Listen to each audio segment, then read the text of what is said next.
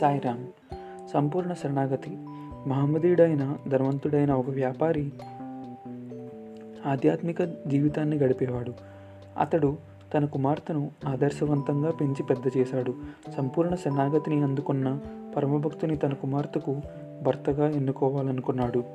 అటువంటి భక్తుడు దరిద్రుడైనప్పటికీ పర్వాలేదనుకున్నాడు.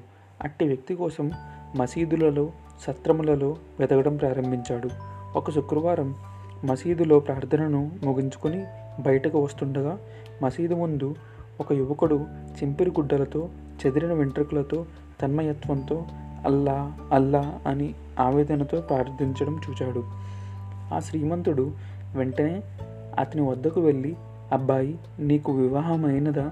అని అడిగాడు. ఆ యువకుడు అయ్యా నా వంటి వారికి పిల్లనిచ్చేవారెవరు నేనుండే ఇంటికి పైన కప్పు కూడా లేదు.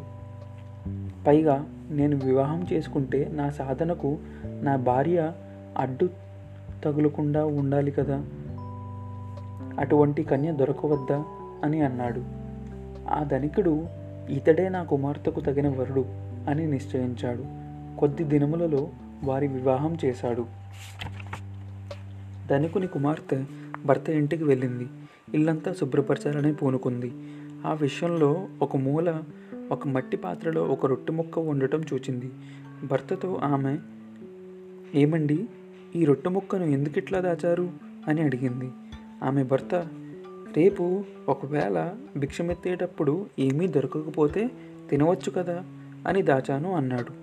వెంటనే ఆమె ఏమి భక్తులండి మీరు?